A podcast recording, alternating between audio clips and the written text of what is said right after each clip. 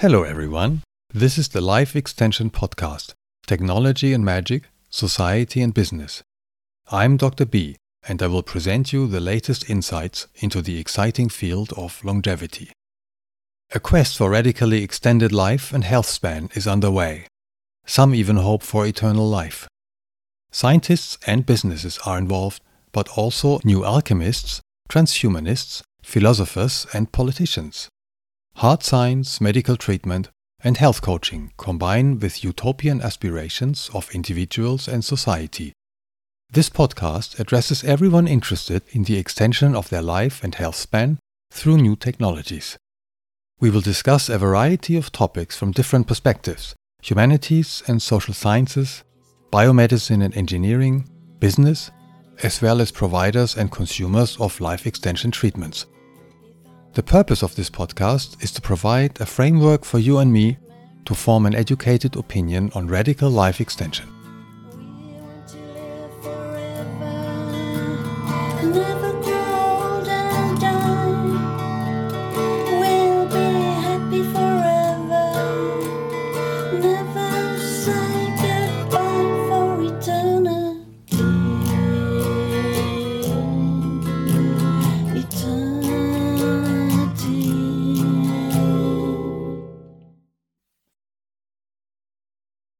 In this short episode, I will talk about what the life extension industry promises to solve for us the problems of aging and death. I will touch on how people usually handle death, quickly followed by a few takes on the life extension industry. Then I'll dive more deeply into aging, or rather, what do scientists know about aging at cellular level and what are the evolutionary reasons for aging? Last, I will mention the mythological quest for immortality and the question if immortality is biologically possible at all. The amount of suffering caused by aging and death is unimaginable, or rather, we have chosen to see aging and death as natural or God given and to ignore this cruel predicament of the human condition during most of the time. A few writers or thinking schools have looked into this, such as existentialism. But reading existentialist literature makes the reader feel despaired and takes away the pleasure of living.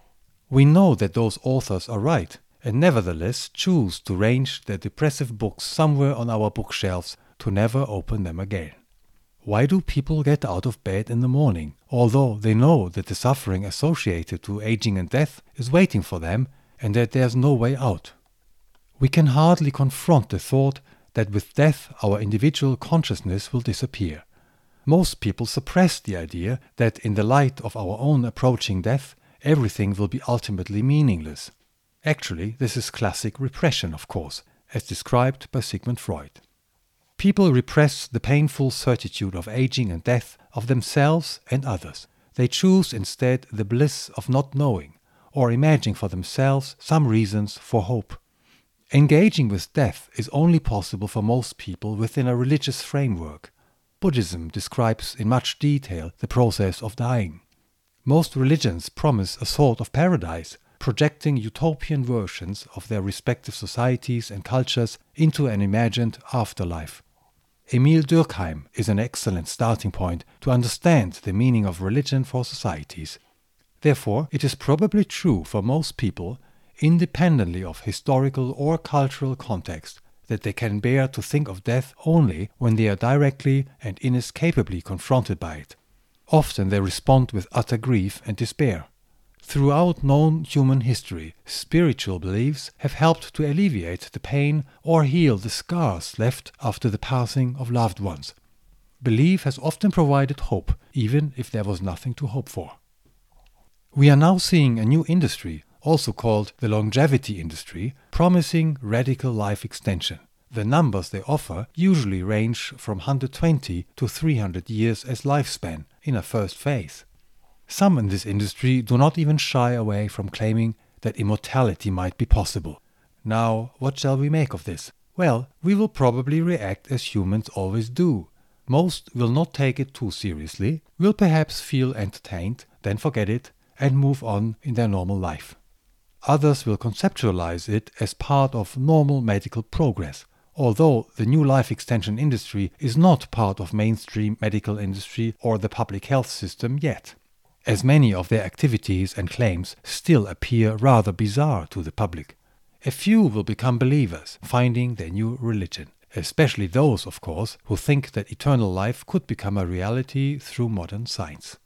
The most important idea on which the longevity industry is based is that aging itself is a disease. This is new stuff, a radical but rational change in perspective, which cannot simply be dismissed as crazy or immoral. This claim makes us pause. By habit, humans have mostly assumed that aging is something God given or natural. But this new perspective towards aging, aging as disease, lets us see immediately that something is fundamentally wrong with the traditional view to see aging as an intentional decision by nature we can clearly see that the process of aging can be influenced by human behavior, environment, nutrition, society, and so on. Also, aging happens differently for different species, and there exist now sufficient examples to show very clearly that aging is not a linear downward process in all conditions. Certainly, in societies with a low level of violence and a good healthcare system, aging is the most frequent cause of death. We thought that aging was the logical consequence of thermodynamic laws or entropy for basically the entirety of biological life, but there are strong reasons to believe that this is not so. We know that maximum lifespan is species specific and genetically controlled.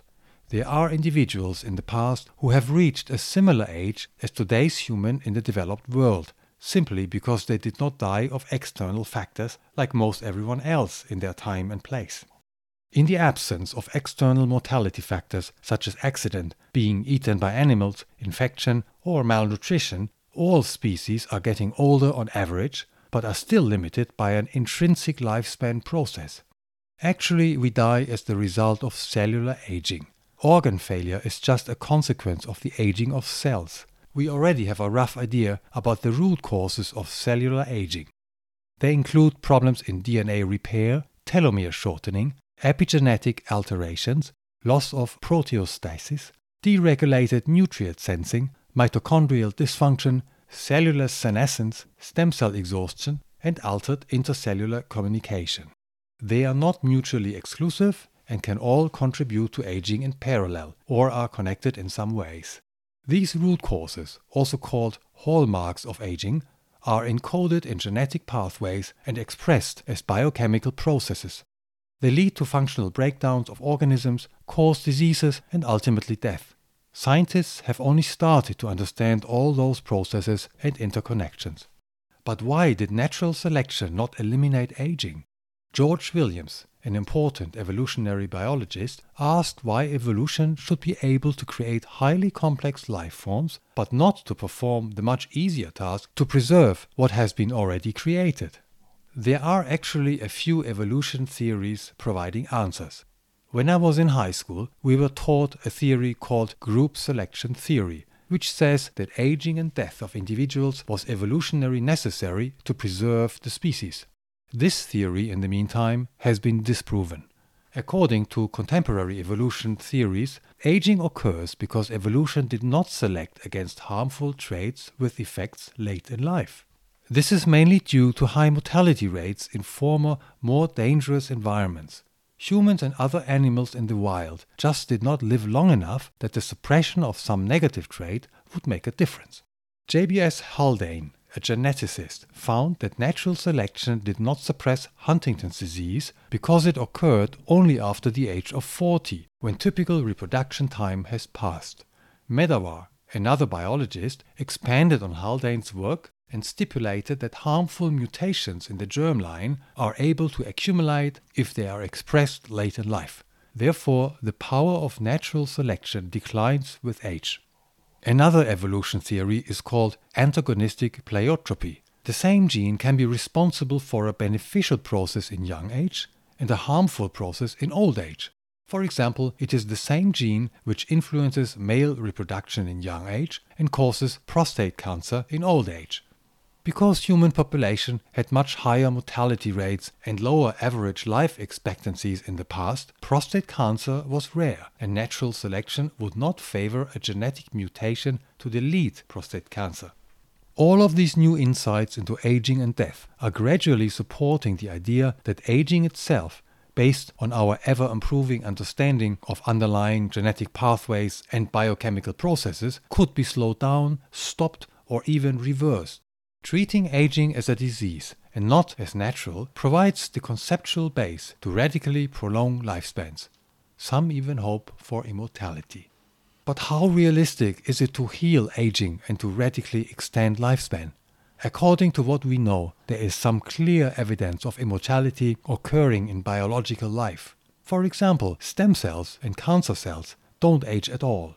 The same seems to be true with the famous Hydra. A few other life forms, like the naked mole rat and the bristlecone pine tree, show almost no signs of aging just until a very late death, which is termed negligible senescence. Life without aging and even immortality do therefore exist in the biological world. These observations nurture hopes and expectations that further advances of modern science will enable us to engineer genetic pathways and biochemical processes to extend lifespans. Even rejuvenation is a theoretical possibility. People in the longevity industry say that rejuvenation will be a huge business, perhaps the biggest business ever, because every person will be a customer, and that rejuvenation might be financed one day through the public health system. The idea of immortality has been explored by most, if not all, human cultures in the frame of art, mythological tales, religion, and magical technologies, including alchemy. The quest for immortality through modern science is the continuation of that same age old human desire to imagine eternal life.